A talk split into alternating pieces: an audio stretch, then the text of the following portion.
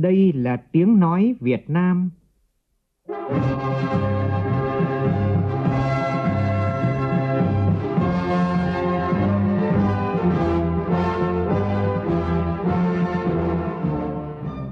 là tiếng nói Việt Nam, phát thanh từ Hà Nội, thủ đô nước Cộng hòa xã hội chủ nghĩa Việt Nam.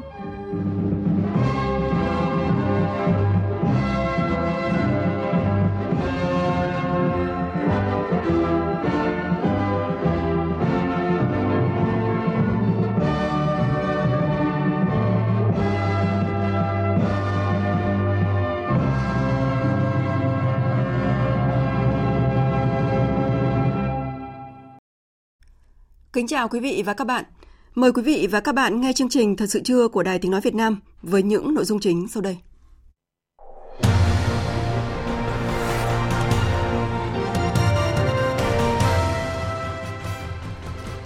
Chủ trì phiên họp của Ban chỉ đạo điều hành giá của chính phủ nêu thực tế giá thịt lợn đến tay người tiêu dùng cao hơn nhiều so với giá thành. Thủ tướng Nguyễn Xuân Phúc yêu cầu Bộ Nông nghiệp và Phát triển Nông thôn, Bộ Công Thương và Bộ Công an thực hiện mọi biện pháp để giảm giá thịt lợn trong thời gian sớm nhất. Ngày thứ năm liên tiếp nước ta không ghi nhận ca mắc mới COVID-19. Sau Thái Bình và Cà Mau, hôm nay tỉnh Thanh Hóa cho phép học sinh trung học cơ sở, trung học phổ thông và trung tâm giáo dục nghề nghiệp đi học trở lại. Hôm nay là ngày sách Việt Nam, các cuộc thi giới thiệu sách trực tuyến hay tìm hiểu kiến thức về dịch bệnh COVID-19 thu hút đông đảo độc giả tham gia và tạo sức lan tỏa văn hóa đọc trong cộng đồng. Trong phần tin thế giới, đại dịch COVID-19 đã khiến giá dầu tại Mỹ thủng đáy, giảm còn âm 37 đô la Mỹ một thùng là mức thấp nhất trong lịch sử. Tổng số ca mắc COVID-19 trên toàn cầu đã chạm gần mốc 2 triệu rưỡi, trong đó có hơn 170.000 ca tử vong. Dịch bệnh đã lan ra 210 quốc gia và vùng lãnh thổ. Ireland bắt giữ một nghi phạm liên quan đến vụ 39 người Việt tử vong tại Anh hồi tháng 10 năm ngoái.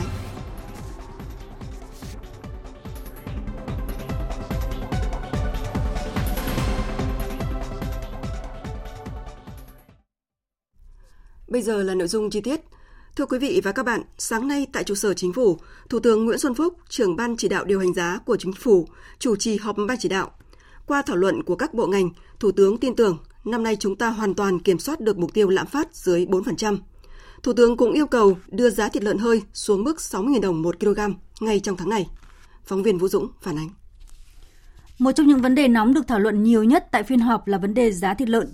Ông Đỗ Thắng Hải, Thứ trưởng Bộ Công Thương đánh giá tăng giá thịt lợn của một số doanh nghiệp chăn nuôi là chưa hợp lý khi giá thành chỉ khoảng 45.000 đồng nhưng giá bán ra có thể gần gấp đôi.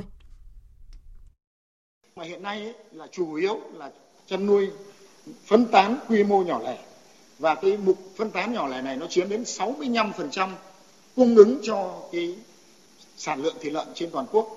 Còn lại khoảng 35% thì là do một số các cái thương nhân lớn, hộ chăn nuôi lớn là cung cấp. Thì hiện nay thì chúng ta mới có cái sự điều hành nhất định và gọi là kêu gọi nhất định đối với thành phần này.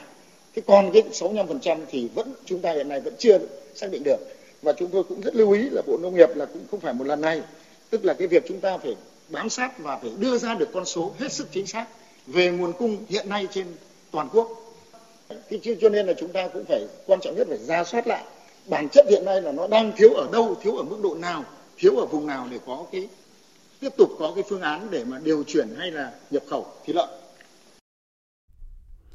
Theo Ban chỉ đạo điều hành giá, dự báo từ nay đến hết quý 3, nếu không có nguồn cung thịt lợn bù đắp, trong khi hoạt động sản xuất kinh doanh bình thường, nhu cầu thịt lợn tăng trở lại, thì khả năng giá thịt lợn tiếp tục tăng và khó kiểm soát.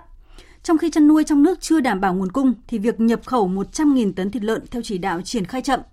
Từ đầu tháng 1 đến nay mới chỉ nhập được khoảng một nửa. Về vấn đề này, Thứ trưởng Bộ Nông nghiệp Phát triển Nông thôn Phùng Đức Tiến cho biết, việc nhập khẩu gặp khó khăn bởi nhiều chuỗi sản xuất của các thị trường xuất khẩu lớn như là Mỹ, Anh, Canada đứt gãy do COVID-19, nên nguồn cung hạn chế. Bên cạnh đó, việc nhập khẩu từ xa, việc nhập khẩu vẫn áp thuế, nhất là Trung Quốc thiếu thịt lợn, nên sẵn sàng trả giá cao hơn để có hàng nhập về. Những điều đó khiến cho mặt hàng thịt gặp khó khăn, phải mất từ 3 đến 5 tháng. Để đảm bảo nguồn cung thịt lợn trong năm nay, Bộ Nông nghiệp Phát triển Nông thôn cho biết lượng thịt sẽ là 5 triệu 800 nghìn tấn, tăng 16,3% so với năm ngoái. Trong đó, riêng thịt lợn là 3 triệu 800 nghìn tấn, tăng 18,4% so với năm ngoái. Kết luận phiên họp, Thủ tướng Nguyễn Xuân Phúc nhấn mạnh trong bối cảnh có nhiều biến động thì cần quản lý nhà nước tốt hơn về giá cả theo quy định của pháp luật. Theo đó, việc đảm bảo chỉ số giá tiêu dùng dưới 4% rất quan trọng để vừa tăng trưởng tốt nhưng vẫn đảm bảo cuộc sống của nhân dân, nhất là những người khó khăn. Đối với giá thịt lợn, Thủ tướng yêu cầu thực hiện các giải pháp đồng bộ, hữu hiệu để giảm giá thịt lợn về khoảng trên dưới 60.000 đồng một kg. Thủ tướng Nguyễn Xuân Phúc nhấn mạnh thịt lợn chiếm quyền 4,2% trong tổng số hơn 700 mặt hàng tính toán tiêu dùng cuối cùng, nên việc giảm giá thịt lợn là rất quan trọng. Cho nên giá thịt lợn cứ vù vù tăng lên. Thì đây có trục lợi chính sách không? Có làm giá cái chuyện này không? Ta có biện pháp vấn đề này. Chúng ta đang nói ưu tiên thị phần trong nước. Nhất là chúng ta đã bỏ ra hàng mười mấy nghìn tỷ bạc để phục hồi tái đàn nhưng mà giá thịt heo không những xuống mà lên cao như thế lò giết mổ, chợ đầu mối, hay là thành phần nào để hưởng lợi nước này rất lớn trong khi một số công ty lớn, tôi có thể nói tên công ty đó một vài công ty lớn đã công bố số lãi rất là khủng anh ăn từ đâu chúng ta làm rõ trách nhiệm này mà làm cho cái tình hình của đất nước tình hình giá cả của đất nước gây lộn xộn để thúc đẩy tái đàn nhanh hơn, Thủ tướng chỉ đạo Ngân hàng Nhà nước triển khai các gói hỗ trợ cho người nhân, người dân, trong đó có việc cho người dân vay tái đàn lợn. Thủ tướng cũng khuyến cáo người tiêu dùng cần chuyển hướng sang sử dụng các loại thịt khác bởi giá các mặt hàng này rất ổn định và nguồn cung dồi dào. Cái thói quen tiêu dùng của người Việt Nam, tôm, thịt à, khác, trứng thì rất nhiều, giá không có hề lên.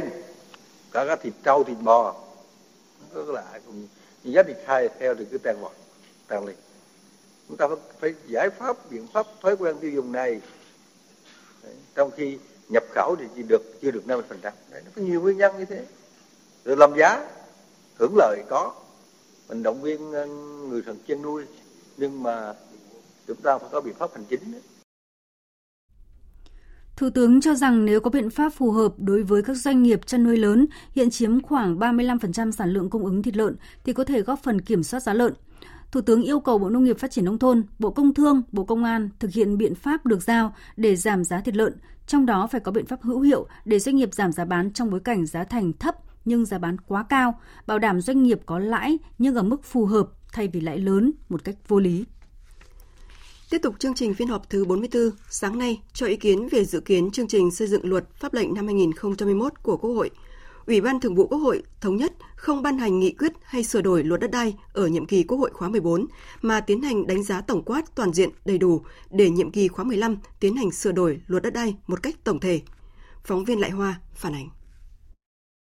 Tờ trình của Chính phủ về chương trình xây dựng luật pháp lệnh năm 2021 gồm 8 dự án luật – trong đó đáng chú ý là luật sửa đổi bổ sung một số điều của luật phòng chống nhiễm virus gây ra, hội chứng suy giảm miễn dịch mắc phải ở người, HIVS, luật phòng chống ma túy sửa đổi, vân vân. Về điều chỉnh chương trình năm 2020, Chính phủ đề nghị đưa ra khỏi chương trình dự án luật sửa đổi bổ sung một số điều của luật đất đai. Đồng tình với tờ trình của Chính phủ, Ủy ban Thường vụ Quốc hội cho rằng dự án luật còn một số vấn đề phức tạp cần có thêm thời gian để nghiên cứu, chuẩn bị, đánh giá kỹ hơn như vấn đề về kinh tế, tài chính, khung giá đất, tập trung tích tụ đất nông nghiệp, vân vân.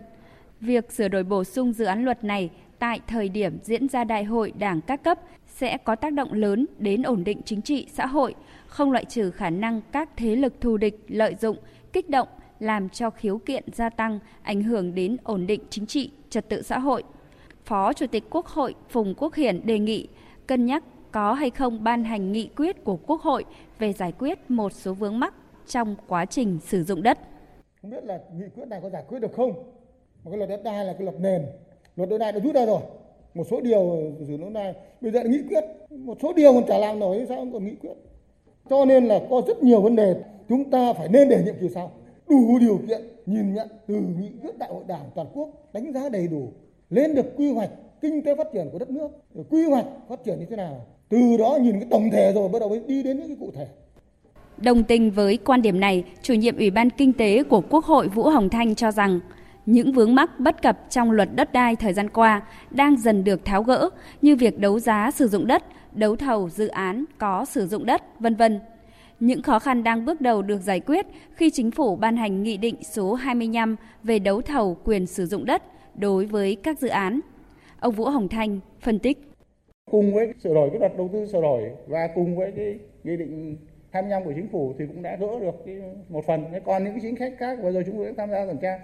Chúng tôi cũng đã thống nhất với Ủy ban pháp luật và trình ra đây là bây giờ là không trình trong cái Quốc hội khóa 14 mà sẽ chuyển sang cho Quốc hội khóa 15 để chờ các cái định hướng của nghị quyết Đại hội Đảng lần thứ 13 thì sau đấy sẽ sửa.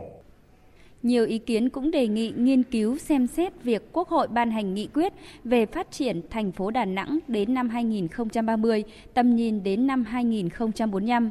Bởi từ khi thành lập, Quốc hội chưa có tiền lệ xem xét về tầm nhìn của tỉnh thành phố mà chỉ xem xét về cơ chế đặc thù, về tài chính hoặc thí điểm một số chính sách. Về nội dung này, Chủ tịch Quốc hội Nguyễn Thị Kim Ngân nêu rõ. Nghị quyết về Đà Nẵng, cái này có sự hiểu nhầm về tên gọi đó. Chúng ta chỉ cho cái gì đặc thù, ví dụ cơ chế tài chính ngân sách mà luật ngân sách cho phép. Nếu có cơ chế đặc thù thì trình ra quốc hội. Hay là cho phép cái đặc thù về cái chính quyền đô thị thì chúng ta mới cho cái Hà Nội thôi. Chứ còn nhiều cái đặc thù quá thì trở thành là không có đặc thù gì nữa. Mà hiện nay thì quốc hội chỉ cho cái cơ chế đặc thù về tài chính ngân sách của thành phố Hồ Chí Minh một cơ chế đặc thù về chính quyền đô thị của Hà Nội. Phóng viên Đài Tiếng Nói Việt Nam vừa phản ánh phiên họp cho ý kiến về dự kiến chương trình xây dựng luật pháp lệnh năm 2021 tại phiên họp thứ 44 Ủy ban Thường vụ Quốc hội. Thưa quý vị và các bạn, nhân kỷ niệm 150 năm ngày sinh Lenin, 22 tháng 4 năm 1870, 22 tháng 4 năm 2020. Sáng nay, Ủy viên Bộ Chính trị, Bí thư Trung ương Đảng, trưởng ban tuyên giáo Trung ương Võ Văn Thưởng dẫn đầu đoàn đại biểu của Đảng, Nhà nước, Mặt trận Tổ quốc Việt Nam đến dâng hoa tưởng nhớ lãnh tụ Cộng sản Lenin tại tượng đài Lenin ở quận Ba Đình, Hà Nội. Đây là hoạt động hàng năm của Đảng và nhà nước ta nhằm tri ân sâu sắc tới nhà lãnh đạo, nhà chính trị kiệt xuất, người thầy của giai cấp công nhân, nhân dân lao động trên toàn thế giới. Năm nay, lễ dân hoa được tổ chức trong điều kiện phòng chống dịch COVID-19 nên quy mô và nghi lễ đã được điều chỉnh cho phù hợp. Phóng viên Nguyễn Hằng đưa tin. Trước tượng đài Vladimir Ilyich Lenin, đoàn đại biểu bày tỏ lòng thành kính, tưởng nhớ công lao to lớn của Lenin đối với sự nghiệp cách mạng thế giới, nguyện cùng nhau kiên định thực hiện lý tưởng và con đường cách mạng vô sản của người, cũng như chủ nghĩa Mark Lenin, tư tưởng Hồ Chí Minh để xây dựng đất nước Việt Nam ngày càng giàu đẹp, văn minh, góp phần vào sự nghiệp cách mạng vô sản. Vladimir Ilyich Lenin là nhà tư tưởng vĩ đại, nhà lý luận chính trị kiệt xuất, lãnh tụ lỗi lạc của giai cấp công nhân và nhân dân lao động toàn thế giới. Cả cuộc đời hoạt động cách mạng của mình, Lenin đã có những đóng góp vô cùng to lớn cho sự nghiệp giải phóng nhân dân lao động toàn thế giới, đấu tranh chống chủ nghĩa đế quốc, đấu tranh cho hòa bình, độc lập, tự do của các dân tộc. Di sản của Lenin để lại cho nhân loại tiến bộ là vô cùng to lớn cả trên phương diện thực tiễn, hoạt động cách mạng và lý luận tư tưởng.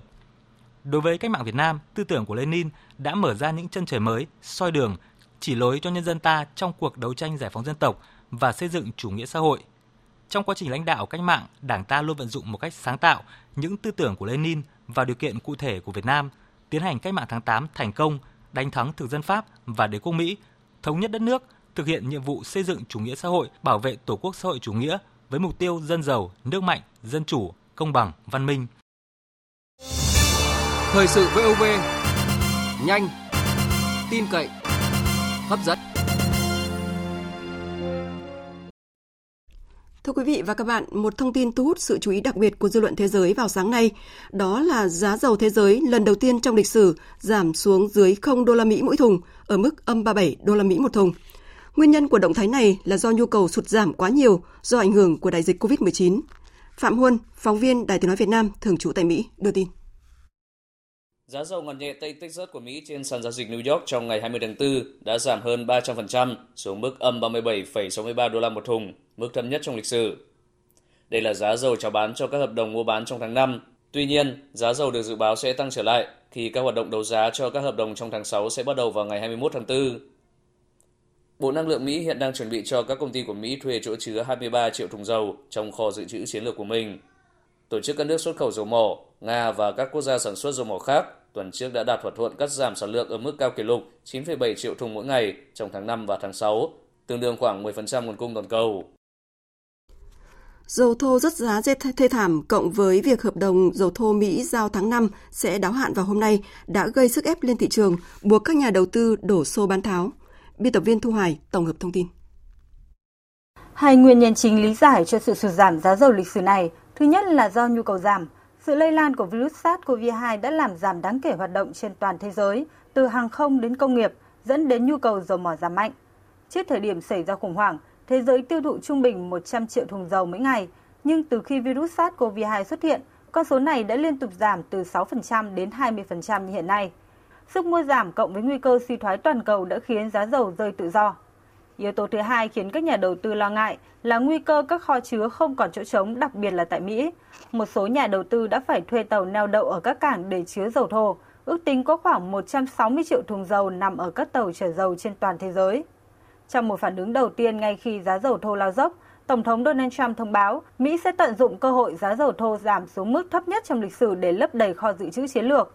Nhưng chỉ khi được Quốc hội cho phép hoặc chính phủ liên bang có thể thuê miễn phí các kho chứa dầu cho bên thứ ba. Đây là thời điểm tuyệt vời để mua dầu và chúng tôi muốn nhận được sự cho phép của Quốc hội để làm điều này. Tôi tin rằng trong các kho dự trữ chúng ta vẫn còn có khả năng mua bổ sung thêm 75 triệu thùng. Đó là một con số lớn. Vì thế, chúng ta sẽ phải có sự cho phép của Quốc hội hoặc chính phủ liên bang để có thể thuê các kho chứa dầu cho bên thứ ba. Dù là bằng cách này hay cách khác, các kho dự trữ sẽ được lấp đầy. Dẫu vậy, vấn đề lớn nhất đặt ra hiện nay vẫn là làm thế nào để cân bằng sự chênh lệch quá lớn hiện nay giữa cung và cầu. Bởi đối với các giếng dầu không chỉ đơn giản là bật tắt như kiểu vòi nước. Để đóng một giếng dầu tốn rất nhiều tiền và để mở lại thậm chí còn tốn kém hơn. Vì vậy, các nhà sản xuất dầu có một động lực lớn để tiếp tục sản xuất ngay cả khi họ đang hoạt động thua lỗ và trong hoàn cảnh khắc nghiệt. Thực sự họ phải trả tiền cho mọi người để họ lấy dầu giúp. Chuyên gia Andrea Labao thuộc công ty tư vấn hàng hóa CRG cho biết. Yeah, I think the key thing is Điều quan trọng là làm thế nào để chúng ta có thể thoát khỏi tình trạng hiện nay, làm thế nào để giải phóng các kho dự trữ. Chúng ta chỉ có thể làm được nếu nhu cầu dầu thô tăng lên. Tuy nhiên, nhu cầu về dầu thô của Mỹ sẽ không tăng cho đến khi chúng ta bắt đầu thấy mọi người lái xe trở lại. Và thật không may, chúng ta sẽ phải ở trong tình trạng mất cân bằng cung cầu này trong nhiều tháng tới.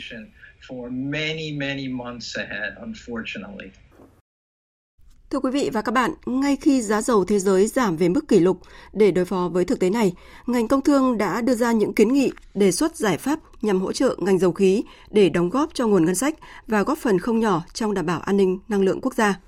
Bộ trưởng Bộ Công Thương Trần Tuấn Anh yêu cầu các cục vụ dầu khí, than và Cục Điện lực đánh giá tổng thể các tác động của dịch bệnh COVID-19 và ảnh hưởng của giá dầu giảm sâu tới ngành dầu khí cũng như các lĩnh vực năng lượng khác như là điện và than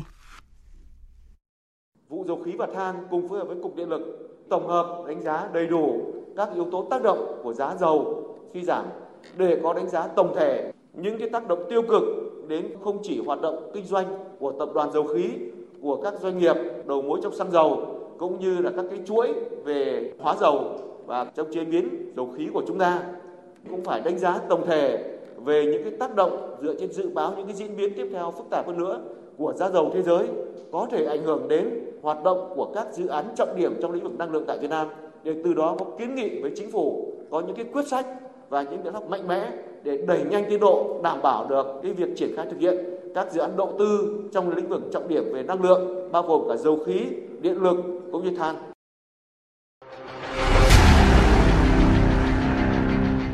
Đẩy lùi Covid-19, bảo vệ mình là bảo vệ cộng đồng.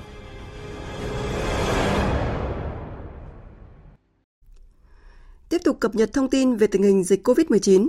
Thưa quý vị và các bạn, hôm nay nước ta bước sang ngày thứ 5 không ghi nhận ca mắc COVID-19 mới. Đến nay thì cả nước có 268 ca mắc, trong đó 214 người đã bình phục. Liên quan tới trường hợp bệnh nhân COVID thứ 10, COVID-19 thứ 188 ở huyện Trương Mỹ, Hà Nội có kết quả xét nghiệm thay đổi nhanh chóng sau khi đã được công bố khỏi bệnh. Phóng viên Thúy Ngà thông tin.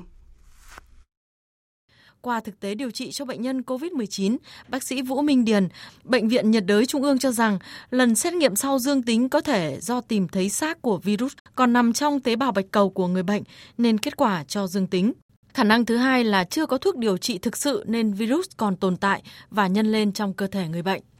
Ông Trần Đắc Phu, cố vấn Ban chỉ đạo quốc gia phòng chống COVID-19 cho rằng có rất nhiều nước như Trung Quốc, Hàn Quốc, Italia, Tây Ban Nha đã ghi nhận người bệnh khỏi rồi lại xét nghiệm dương tính với SARS-CoV-2. Nguyên nhân có thể do trong giai đoạn lấy mẫu xét nghiệm, virus này đã có sự thay đổi nhân lên trong cơ thể người bệnh nên cho kết quả dương tính. nghĩa là cái bệnh nhân đó từ xét nghiệm dương xong nó xét nghiệm âm xong nó lại xét nghiệm dương nhưng đã chưa cho đi ra ngoài cộng đồng và vẫn ở trong cái giai đoạn cách ly thì tôi cho rằng là cái việc mà quan trọng của chúng ta là giải quyết cái việc phòng bệnh giải quyết cái việc cách ly là chúng ta đảm bảo được tuyệt đối. Thì đó là cái vấn đề mà quan trọng. Còn sợ nhất ấy, là khi chuyển thành dương âm thành dương xong dương chuyển thành âm xong cho cái bệnh nhân nói ra cộng đồng rồi xong chúng ta lại xét nghiệm được dương ấy, thì cái đó mới là cái đáng phải quan tâm. Chúng tôi cũng xin được thông tin là hiện trên thế giới có hai cách giải thích về khả năng dương tính trở lại của bệnh nhân COVID-19. Thứ nhất là bệnh nhân có thể tái nhiễm do virus vẫn còn trong cơ thể, kháng thể đã sản sinh nhưng chưa đủ nhiều.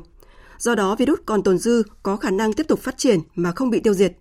Cách lý giải thứ hai là bệnh nhân bị tái nhiễm lại từ cộng đồng. Tuy nhiên, khả năng này là khá thấp. Và các nhà khoa học trên thế giới cũng phải thừa nhận rằng vẫn còn rất nhiều điều về virus SARS-CoV-2 chưa được làm sáng tỏ, trong đó có việc bệnh nhân dương tính trở lại sau khi đã khỏi bệnh. Điều này đặt ra yêu cầu với hệ thống y tế trong quá trình giám sát các bệnh nhân, tránh để nguy cơ lây lan trong cộng đồng từ các bệnh nhân tái nhiễm. Và trong bối cảnh các cơ sở y tế được yêu cầu thực hiện các biện pháp cao nhất trong phân luồng, tổ chức khu vực riêng biệt đón tiếp người đến khám chữa bệnh, trang bị đầy đủ bảo đồ bảo hộ cho nhân viên y tế, đồng thời coi tất cả người bệnh đến khám là có nguy cơ lây nhiễm và tiến hành sàng lọc xét nghiệm. Bộ Y tế đã thành lập hai đoàn kiểm tra để kiểm tra, giám sát tất cả các bệnh viện nhằm đảm bảo việc khám chữa bệnh an toàn. Và để phục vụ tốt nhất nhu cầu khám chữa bệnh của người dân trong bối cảnh dịch COVID-19 diễn biến phức tạp, Bệnh viện Đa khoa tỉnh Lai Châu đã phân luồng đón tiếp người đến khám và chữa bệnh. Phản ánh của phóng viên Khắc Yên, thường trú tại khu vực Tây Bắc. Những ngày này, hàng trăm lượt người dân đến khám chữa bệnh tại Bệnh viện Đa khoa tỉnh Lai Châu đều được đón tiếp chu đáo và cẩn thận. Ngay khi vào cổng viện, người dân sẽ được hướng dẫn đến khu tiếp đón, sàng lọc và phân luồng bệnh nhân. Đối với các trường hợp có các biểu hiện ho, sốt hoặc đi về từ các vùng dịch sẽ được hướng dẫn vào kiểm tra tại các khu vực đã được cách ly. Bác sĩ Bùi Tiến Thanh, Giám đốc Bệnh viện Đa khoa tỉnh Lai Châu cho biết. Bệnh viện Đa khoa tỉnh tiếp tục rút kinh nghiệm nhiều cái vấn đề quy trình kỹ thuật hơn, đảm bảo ờ, phân luồng từ cổng viện, phối hợp với lực lượng công an, phân loại các phương tiện ra vào, kiểm soát chặt chẽ và đặc biệt là phân loại bệnh nhân ngay từ cổng viện theo quy trình hướng dẫn của Bộ Y tế của Ban chỉ đạo quốc gia kiểm tra ho sốt rồi vấn đề có đi từ vùng dịch tễ về không, đặc biệt là từ Bạch Mai hoặc các vùng của Hà Nội thì phân luồng khám riêng đưa vào cách ly và lấy mẫu xét nghiệm ngay để tránh bỏ sót. Bệnh viện Đa khoa tỉnh Lai Châu hiện có trên 350 giường bệnh, được phân ra làm hai khu khám và điều trị riêng biệt là khu điều trị thông thường và khu điều trị cách ly. Giám đốc bệnh viện Bùi Tiến Thanh cho biết để chủ động ứng phó trước diễn biến phức tạp của dịch COVID-19, Lai Châu đã hoàn thiện bệnh viện giã chiến với quy mô trên 200 giường và sẵn sàng kích hoạt khi cần. Hiện tất cả các khu điều trị của bệnh viện cũng đã được khử khuẩn, đảm bảo cho công tác khám chữa bệnh cho nhân dân. Là một bệnh viện tuyến cuối về chuyên môn kỹ thuật giải quyết tất cả những ca bệnh khó nhất của tỉnh Lai Châu từ các huyện chuyển về. Nếu bệnh viện mà bị phong tỏa thì mất chức năng của bệnh viện đa khoa tỉnh. Chính vì để giải quyết cái vấn đề vướng mắc này, tỉnh Lai Châu cũng có phương án thành lập bệnh viện gia chiến, kích hoạt vào cái thời điểm cần thiết nhất khi bệnh viện đa khoa tỉnh bắt đầu quá tải. Tỉnh Lai Châu từng có công dân mắc COVID-19 là bệnh nhân số 133 đã được điều trị khỏi bệnh. Với việc thực hiện nghiêm ngặt các quy trình trong đón tiếp, khám và điều trị cho người bệnh, Bệnh viện Đa khoa tỉnh Lai Châu đang hướng đến mục tiêu hạn chế đến mức thấp nhất sự xâm nhiễm, lây lan của dịch COVID-19 trên địa bàn. Ủy ban nhân dân thành phố Hà Nội vừa bổ sung 650 tỷ đồng nguồn vốn ngân sách thành phố y thoát qua chi nhánh Ngân hàng Chính sách Xã hội thành phố Hà Nội để cho vay đối với hộ nghèo và các đối tượng chính sách khác trên địa bàn phục hồi sản xuất, khắc phục thiệt hại do dịch COVID-19. Theo giả soát của Ngân hàng Chính sách Xã hội thành phố Hà Nội, thì nhóm ngành nghề bị ảnh hưởng nhiều nhất bởi dịch COVID-19 là chăn nuôi, buôn bán nhỏ, kinh doanh dịch vụ, y tế vận tải với dư nợ hơn 2.300 tỷ đồng, chiếm 28% tổng dư nợ của chi nhánh. Theo kế hoạch, năm nay, Ngân hàng Chính sách Xã hội thành phố Hà Nội thu nợ khoảng hơn 700 tỷ đồng, nhưng đến nay chỉ dự kiến thu được khoảng 300 tỷ đồng. Nợ chưa thể thu hồi là hơn 400 tỷ đồng. Chỉ riêng đối tượng cho vay từ nguồn vốn ngân sách địa phương ủy thác qua Ngân hàng Chính sách Xã hội bị ảnh hưởng bởi COVID-19 đã lên tới hơn 30.000 khách hàng với dư nợ là hơn 1.160 tỷ đồng. Trong số này, có 25.000 khách hàng có nhu cầu và đủ điều kiện vay vốn để khôi phục sản xuất kinh doanh với dự kiến mức cho vay 40 triệu đồng một hộ. Như vậy, nhu cầu vốn vay cần bổ sung là 1.000 tỷ đồng. Bà Lê Thị Đức Hạnh, Phó Tổng Giám đốc Ngân hàng Chính sách Xã hội kiêm Giám đốc Ngân hàng Chính sách Xã hội thành phố Hà Nội cho biết trong quý 1 năm 2020, ngân sách các cấp của thành phố đã chuyển được 397 tỷ qua ngân hàng chính sách xã hội. Trước cái đại dịch Covid-19, thành phố đã kịp thời bố trí 650 tỷ đồng ủy thác qua ngân hàng chính sách xã hội để hỗ trợ cho hộ nghèo và các đối tượng chính sách gặp khó khăn do ảnh hưởng của dịch bệnh, được vay vốn để duy trì và phục hồi sản xuất kinh doanh đảm bảo cuộc sống. Dự kiến cái số vốn 650 tỷ đồng này thì sẽ giải ngân hỗ trợ cho khoảng trên 16.000 khách hàng, đáp ứng khoảng 65% cái nhu cầu vốn cần thiết bổ sung để cho vay đối với các hộ bị ảnh hưởng của dịch Covid trên địa bàn. Ưu tiên cho vay các ngành phục vụ sản xuất nông nghiệp, cung ứng lương thực phẩm, y tế cho nhân dân và các ngành nghề dịch vụ phụ nhu cầu thiết yếu của nhân dân. Sáng nay, Hội đồng Nhân dân tỉnh Quảng Nam đã họp theo hình thức trực tuyến đánh giá tình hình thu chi ngân sách nhà nước năm nay sẽ gặp nhiều khó khăn do ảnh hưởng của đại dịch COVID-19, tỉnh Quảng Nam đã đưa ra phương án cắt giảm một số khoản chi trong năm nay để đảm bảo cân đối ngân sách. Ông Ngô Bốn, Cục trưởng Cục Thuế tỉnh Quảng Nam cho biết. Tỉnh này tạm thời tính đến phương án là các anh chi thường xuyên từ đà nam giờ là hậu hè, lễ lạc thì không có rồi ví dụ đại hội thể dục thể thao, các ờ, lễ hội hành trình rồi hàng chục tỷ thì tất cả cái nó dồn lại, cạn với lại đi nước ngoài, công tác phí và các giảm ngoài ra đầu tư thì dù các cái dự án mà đã bố trí kế hoạch mà hiện nay chưa khởi công thì hoãn lại để dành phần vốn đó. Chuyển sang những thông tin đáng chú ý khác. Trước việc dư luận đặt nhiều nghi vấn về vấn đề tiêu cực trong tổ chức xuất khẩu gạo thời gian qua, Bộ trưởng Bộ Tài chính vừa có công văn gửi Bộ trưởng Bộ Công an đề nghị điều tra, xác minh, xử lý nghiêm hành vi vi phạm pháp luật của các tổ chức cá nhân trong hoạt động xuất khẩu gạo, đồng thời xử lý các tổ chức cá nhân trong trường hợp thông tin xuyên tạc sai sự thật. Bộ trưởng Bộ Tài chính cũng yêu cầu Tổng cục trưởng Tổng cục Hải quan khẩn trương thanh tra, kiểm tra và xác minh có hay không việc can thiệp của cán bộ và cơ quan hải quan đối với việc mở tờ khai xuất khẩu gạo, xử lý nghiêm theo quy định của pháp luật và báo cáo kết quả trước ngày 30 tháng 4 này. Tổng công ty Đường sắt Việt Nam đã đề xuất Bộ Giao thông Vận tải cho phép chạy tàu khách thống nhất tuyến Hà Nội Thành phố Hồ Chí Minh trở lại bình thường từ ngày 30 tháng 4 này. Cụ thể là đề xuất cho phép chạy thêm hai đoàn tàu chở khách trên tuyến này từ thứ năm tới. Còn từ ngày 30 tháng 4 trở đi, hoạt động bình thường với lịch trình khai thác là 10 đoàn tàu một ngày. Trước đó, thực hiện chỉ thị 16 của Thủ tướng Chính phủ về các biện pháp cấp bách phòng ngừa dịch COVID-19, Bộ Giao thông Vận tải đã chỉ đạo Tổng công ty Đường sắt Việt Nam duy trì chạy một đôi tàu khách trên tuyến tàu thống nhất từ ngày 1 đến ngày 16 tháng 4. Liên quan đến vụ án hai người tử vong do uống rượu ngày hôm qua, sáng nay, cơ quan cảnh sát điều tra công an tỉnh Thanh Hóa đã có quyết định khởi tố vụ án về tội giết người để tiến hành điều tra làm rõ theo quy định của pháp luật. Phóng viên Sĩ Đức đưa tin. Trước đó vào trưa qua, ông Đặng Phạm Viên, tri cục trưởng thi hành án dân sự thành phố Thanh Hóa, tỉnh Thanh Hóa, cùng một chủ hiệu vàng vừa nhập viện sau bữa trưa và đều đã tử vong. Ông Viên và nhóm 12 nạn nhân khác ăn uống ở hai nơi khác nhau nhưng nghi vấn đã dùng chung một loại rượu. Sau đó họ có biểu hiện ngộ độc. Hai người không qua khỏi, nhiều người khác đang cấp cứu. Công an tỉnh Thanh Hóa đã phong tỏa khám nghiệm hiện trường hai căn nhà ở khu đô thị Bình Minh, phường Đông Hương và phố Quang Trung, phường Ngọc Trạo, thành phố Thanh Hóa để làm rõ nguyên nhân vụ ngộ độc tập thể này. Cũng tại tỉnh Thanh Hóa, sáng nay, 732 trường với hơn 300.000 học sinh khối trung học phổ thông và trung học cơ sở trên địa bàn đã trở lại học tập sau thời gian dài nghỉ học để phòng chống dịch COVID-19. Phóng viên Sĩ Đức tiếp tục thông tin. Trong buổi học sáng nay, việc thực hiện các biện pháp phòng chống dịch bệnh theo quy định đã được cán bộ, giáo viên và học sinh thực hiện nghiêm túc. Trước đó, để đón học sinh trở lại trường, các nhà trường đã khẩn trương tổ chức vệ sinh, phun tiêu độc khử trùng trường lớp học, bổ sung đầy đủ dung dịch sát khuẩn. Ông Hoàng Văn Thi, Phó Giám đốc Sở Giáo dục và Đào tạo tỉnh Thanh Hóa cho biết, Sở đã triển khai quán triệt thực hiện nghiêm các biện pháp phòng chống dịch bệnh đến các cơ sở giáo dục và thường xuyên nhắc nhở kiểm tra giám sát, nên việc thực hiện rất nghiêm túc.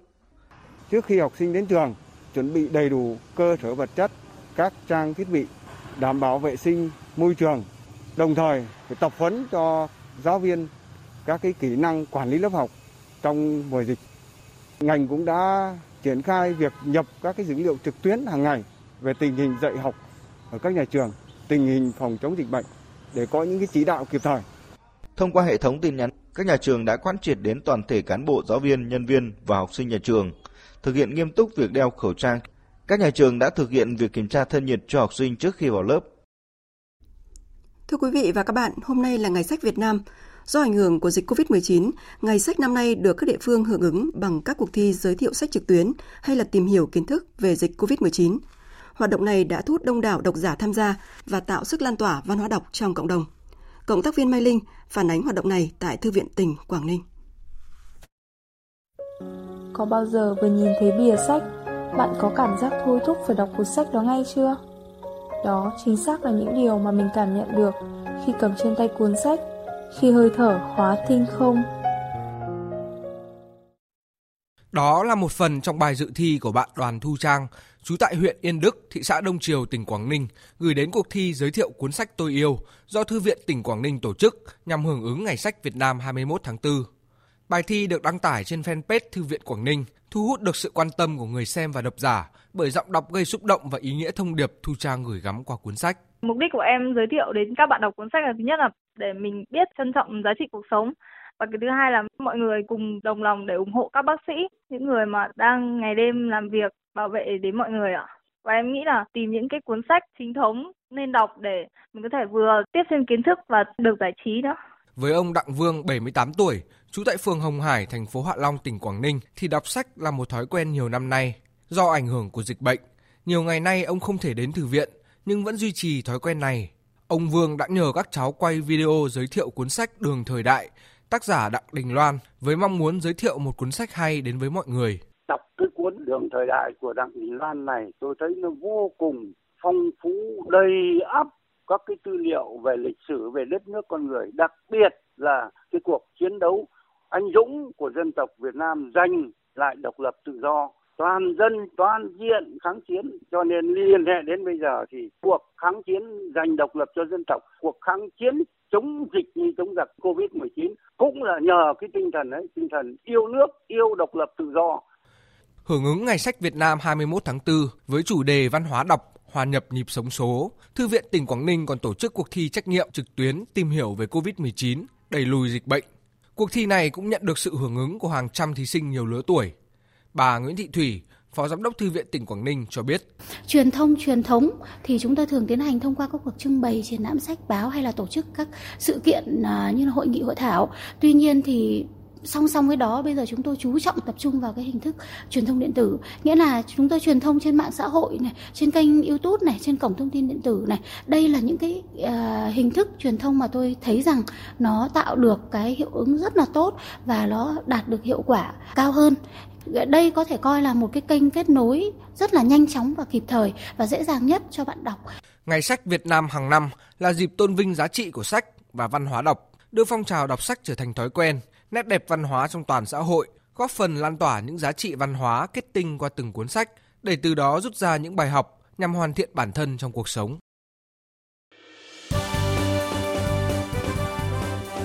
Thời sự tiếng nói Việt Nam Thông tin nhanh Bình luận sâu Tương tác đa chiều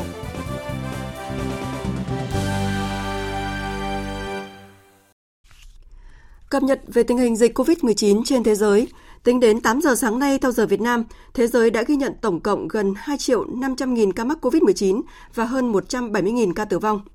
Với hơn 63.000 ca nhiễm mới và hơn 5.000 ca tử vong trong 24 giờ qua, thế giới đang ghi nhận những diễn biến tích cực từ cuộc chiến chống dịch COVID-19. Số ca nhiễm mới và tử vong tại tâm dịch Mỹ đã giảm. Từng là hình mẫu trong khống chế dịch COVID-19, Singapore nay lại đang có số ca bệnh tăng nhanh chóng trong làn sóng dịch bệnh thứ hai. Singapore hôm qua đã ghi nhận hơn 1.400 ca mắc mới trong ngày, nâng tổng số người bệnh ở nước này lên hơn 8.000 ca. Đa số ca mắc mới ở nước này là người sống trong các ký túc xá dành cho lao động nước ngoài. Còn tại Italia, sau 2 tháng chiến đấu với đại dịch COVID-19, nước này lần đầu tiên ghi nhận số bệnh nhân đang điều trị COVID-19 giảm so với ngày trước đó. Còn tại Pháp, mặc dù đã có một số tín hiệu tích cực trong cuộc chiến chống COVID-19, nhưng số ca tử vong tại Pháp vẫn tiếp tục tăng. Tính đến hôm qua, số ca tử vong vì virus SARS-CoV-2 tại Pháp đã vượt mốc 20.000 người.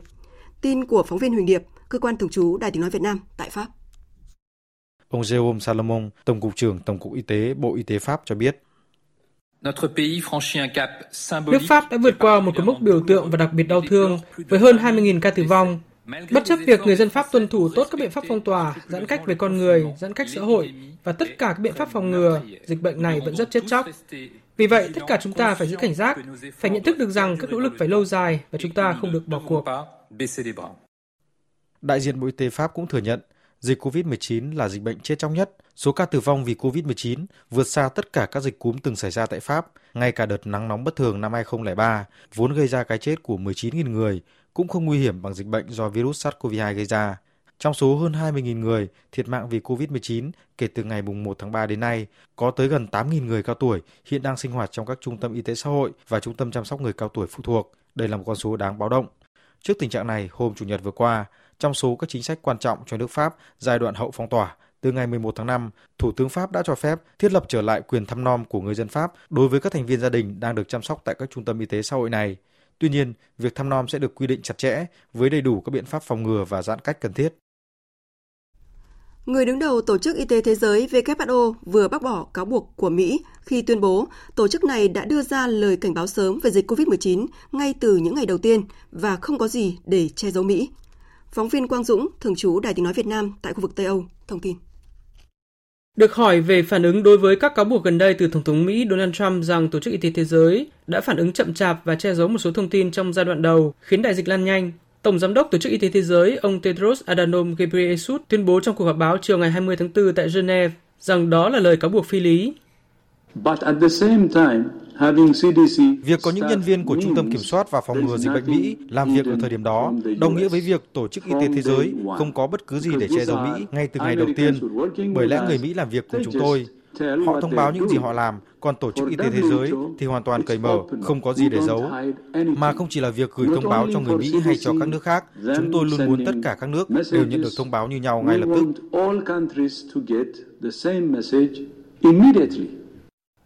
Cũng trong buổi họp báo chiều ngày 20 tháng 4 tại Geneva, Tổ chức Y tế Thế giới cũng tiếp tục phát đi cảnh báo với các nước là không nên quá vội vã nới lỏng các biện pháp hạn chế, nếu không dịch sẽ bùng phát trở lại.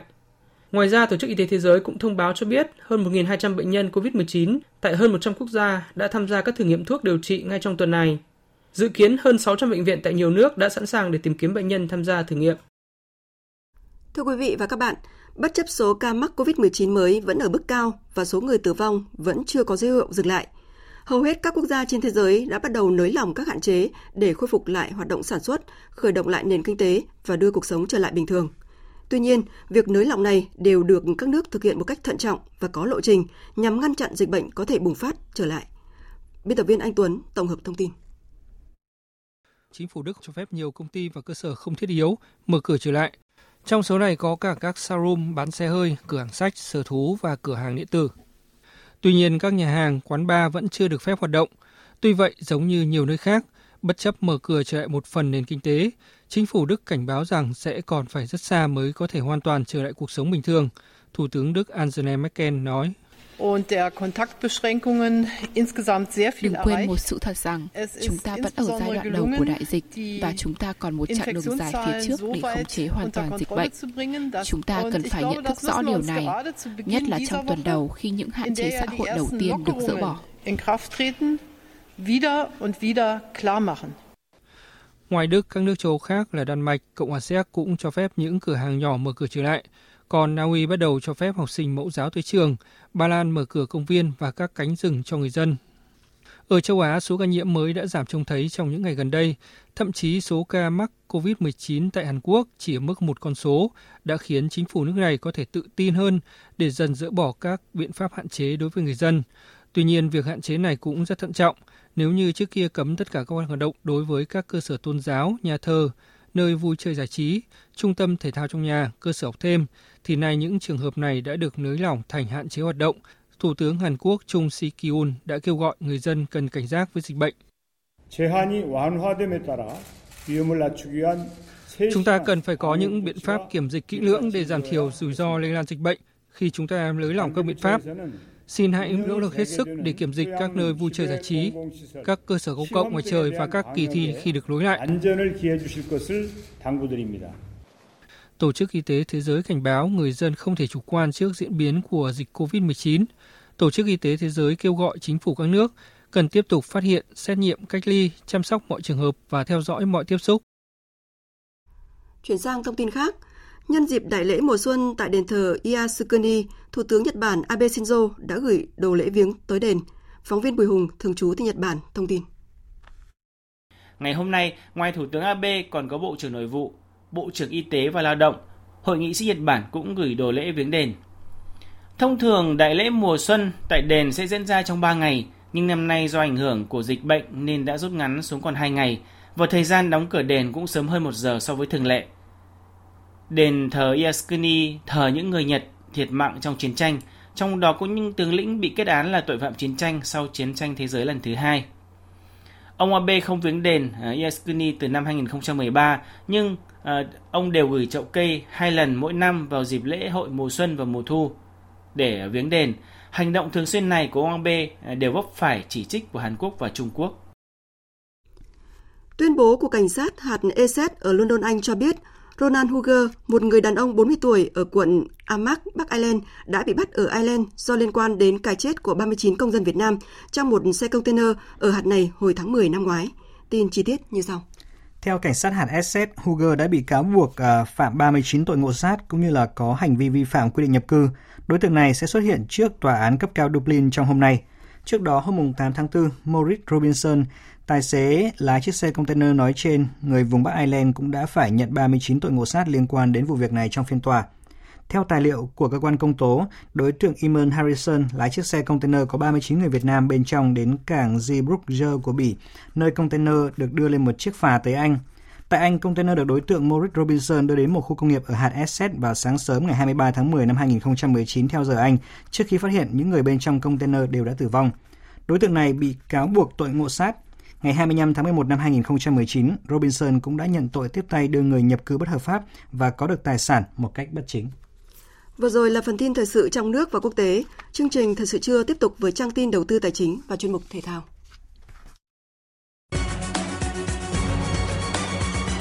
Trang tin đầu tư tài chính. Thưa quý vị và các bạn, công ty vàng bạc đá quý Sài Gòn đang niêm yết giá vàng ở mức mua vào là 47 triệu 400 nghìn đồng một lượng, bán ra 48 triệu 50 nghìn đồng một lượng. Giá vàng thế giới tiếp tục xu hướng giảm. Hiện giá vàng giao ngay đang giao dịch ở mức 1.689 đô la Mỹ một ounce. Ngân hàng Nhà nước công bố tỷ giá trung tâm của đồng Việt Nam so với đô la Mỹ áp dụng cho ngày hôm nay ở mức 23.246 đồng đổi 1 đô la Mỹ, tăng 8 đồng 1 đô la Mỹ so với hôm qua. Tỷ giá tham khảo tại Sở Giao dịch Ngân hàng Nhà nước đang ở mức mua vào 23.175 đồng và bán ra 23.650 đồng 1 đô la Mỹ, giữ nguyên cả hai chiều mua vào và bán ra so với phiên giao dịch trước. Bộ Kế hoạch và Đầu tư vừa xây dựng trình chính phủ thông qua dự thảo nghị quyết về các nhiệm vụ giải pháp tháo gỡ khó khăn cho sản xuất kinh doanh, thúc đẩy giải ngân vốn đầu tư công trong bối cảnh đại dịch COVID-19. Theo dự thảo nghị quyết này, Bộ Kế hoạch và Đầu tư đề nghị giảm 50% thuế thu nhập doanh nghiệp cho doanh nghiệp nhỏ và vừa trong năm nay nhằm hỗ trợ phát triển doanh nghiệp nhỏ và siêu nhỏ. Đồng thời miễn giảm 50% thuế VAT hiện nay là 10% cho các hàng hóa dịch vụ gặp khó khăn, hàng hóa nguyên vật liệu để giảm chi phí đầu vào cho sản xuất của các doanh nghiệp. Liên Việt Postbank vừa thông báo tạm hoãn thời gian tổ chức quay số chương trình Xuân Xuân Vầy Tết Thành Thơi đón canh tí nhận quà như ý cho đến khi nhận được xác nhận chính thức của Cục Xúc tiến Thương mại Bộ Công Thương.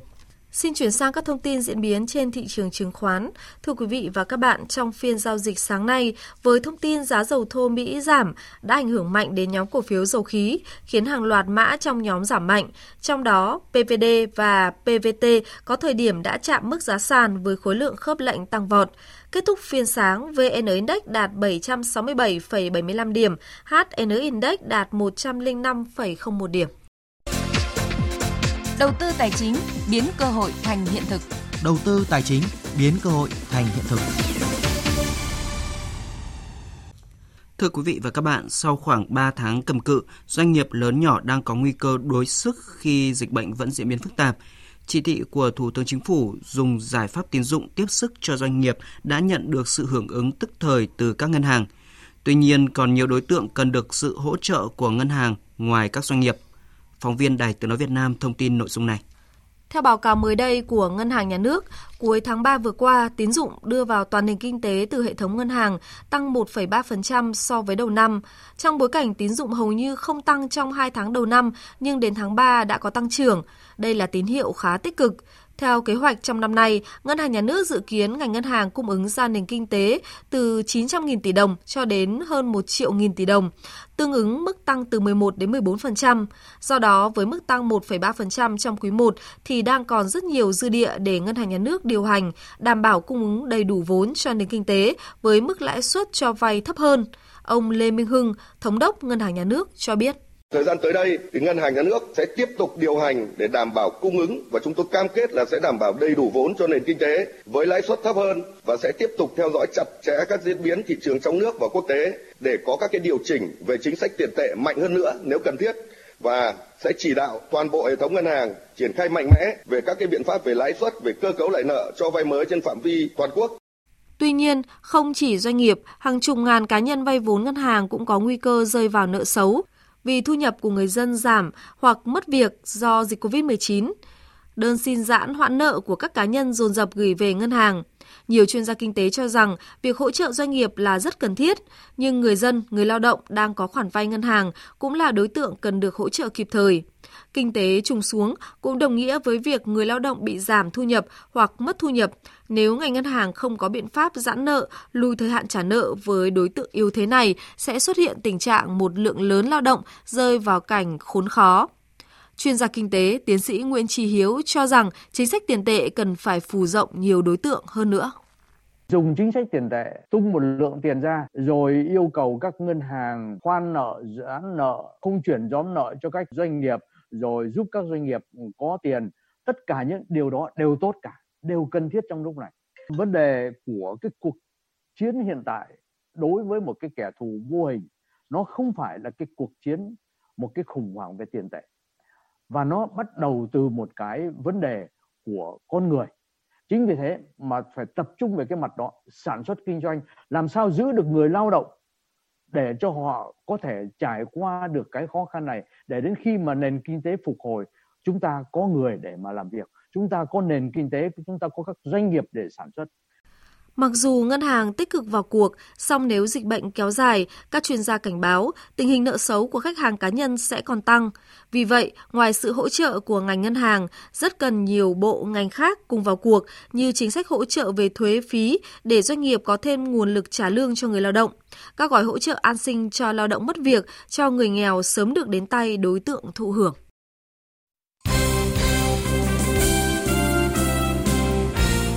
Thưa quý vị và các bạn, Dịch COVID-19 đã và đang làm hạn chế rất nhiều từ quá trình tập luyện và thi đấu của các vận động viên ở rất nhiều môn.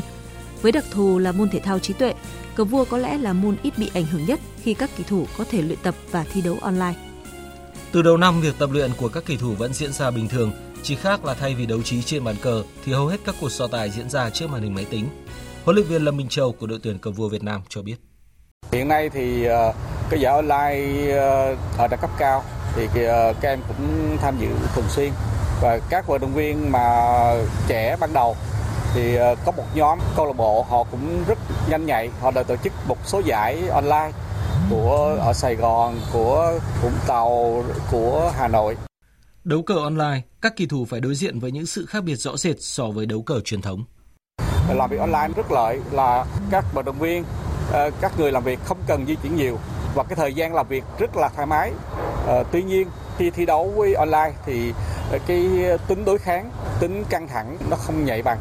Và đôi khi thi đấu online thì nó có một số sự cố về đường truyền rồi về dụng cụ nó sẽ ảnh hưởng đến quả kết quả thi đấu. Dù chỉ là giải pháp tình thế nhưng thi đấu online đang là lựa chọn tối ưu với các kỳ thủ ở thời điểm hiện tại để chờ ngày các giải đấu chính thức quay trở lại liên tục hai lần bị hoãn và giờ đây Đại hội Thể thao Người Khuyết tật Đông Nam Á ASEAN Paragame 2020 được dự kiến tổ chức vào cuối năm nay. Các vận động viên của thể thao người khuyết tật Việt Nam cũng vì vậy mà vừa tập luyện vừa thấp thỏm chờ đợi, đồng thời cũng hướng tới việc đạt chuẩn tham dự Paralympic Tokyo vào năm 2021. Nếu không có gì thay đổi, Đại hội Thể thao Người Khuyết tật Đông Nam Á ASEAN Paragame 2020 sẽ diễn ra từ ngày 3 đến 19 tháng 10, gồm 16 môn thể thao với 400 nội dung thi đấu. Theo dự kiến, có hơn 1.000 vận động viên đến từ 8 quốc gia trong khu vực cùng nhau tranh tài. Đoàn Việt Nam với lực lượng 109 vận động viên dự tranh 8 trên tổng số 16 môn. Tuy không đặt chỉ tiêu cụ thể nhưng mục tiêu của đoàn thể thao người khuyết tật Việt Nam hướng tới có nhiều vận động viên đạt thành tích cao tại châu Á và thế giới để qua đó có thể cạnh tranh suất tham dự Paralympic Tokyo khi các cuộc đấu tuyển chọn chính thức trở lại. Ông Vũ Thế Việt, Tổng thư ký Hiệp hội Paralympic Việt Nam cho biết. Hiện nay là trong tổng số 16 môn thể thao được tổ chức tại Philippines thì chúng ta tham gia có 8 môn thôi. Điền kinh, bơi lội, cử tạ, bóng bàn, cầu lông, cầu vua, boxy và thêm môn nữa là môn judo. Ờ, thực ra tất cả những 8 môn này thì các vận động viên Việt Nam thì đều đã tham dự. Mà hiện nay chúng ta có một số môn mới mà hiện nay chúng ta đang dự kiến để phát triển mà chuẩn bị cho năm 2021 khi Việt Nam là nước chủ nhà cái Paragame lần thứ 11 thì chúng tôi cũng chủ trương là có một số môn mới sẽ được tập huấn. Sau khi mà kết thúc cái Paragame về thì sẽ tổ chức. Vì vậy cho nên là cái việc đặt ra các cái mục tiêu cho vận động viên tham dự kỳ này là vượt lên chính thành tích của mình làm sao mà có đạt được thành tích cao nhất tiếp cận với những thành tích của châu Á và thế giới. Dù các giải đấu quan trọng liên tục bị lùi lại nhưng điều đó cũng không có nghĩa là vận động viên khuyết tật đừng nghỉ ngơi. Chính thức tập trung trở lại từ sau Tết Nguyên đán tại hai trung tâm huấn luyện thể thao quốc gia Đà Nẵng và thành phố Hồ Chí Minh. Các thành viên của ba đội tuyển thể thao người khuyết tật bơi, điền kinh và cử tạ lúc này vẫn kiên trì tập luyện duy trì thể trạng, đợi chờ cơ hội thi đấu các giải quốc tế Đội tuyển đến kinh người khuyết tật Việt Nam thậm chí còn chuẩn bị kế hoạch cho các giải tuyển chọn đạt chuẩn đến Paralympic 2021 tại Nhật Bản.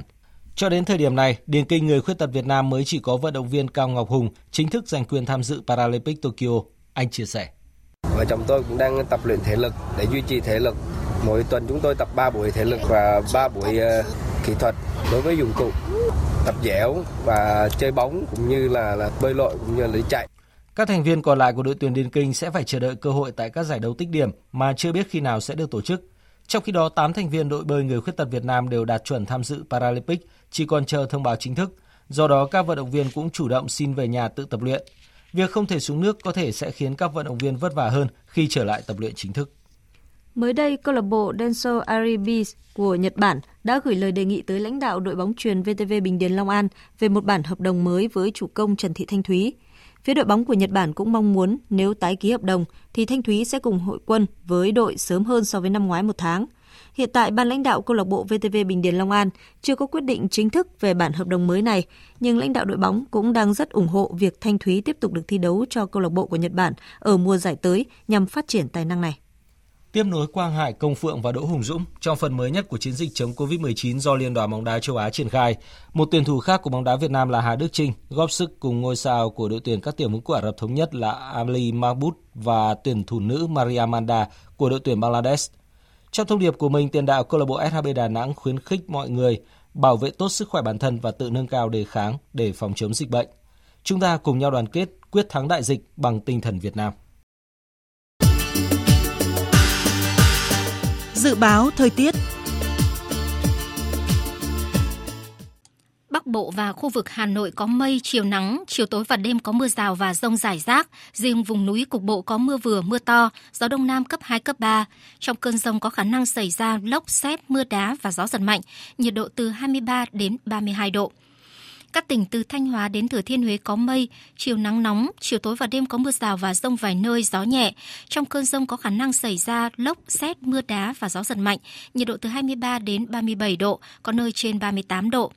Các tỉnh ven biển từ Đà Nẵng đến Bình Thuận có mây, chiều nắng, phía Bắc có nắng nóng, chiều tối và đêm có mưa rào và rông vài nơi, gió đông cấp 2, cấp 3. Trong cơn rông có khả năng xảy ra lốc, xét và gió giật mạnh, nhiệt độ từ 24 đến 37 độ.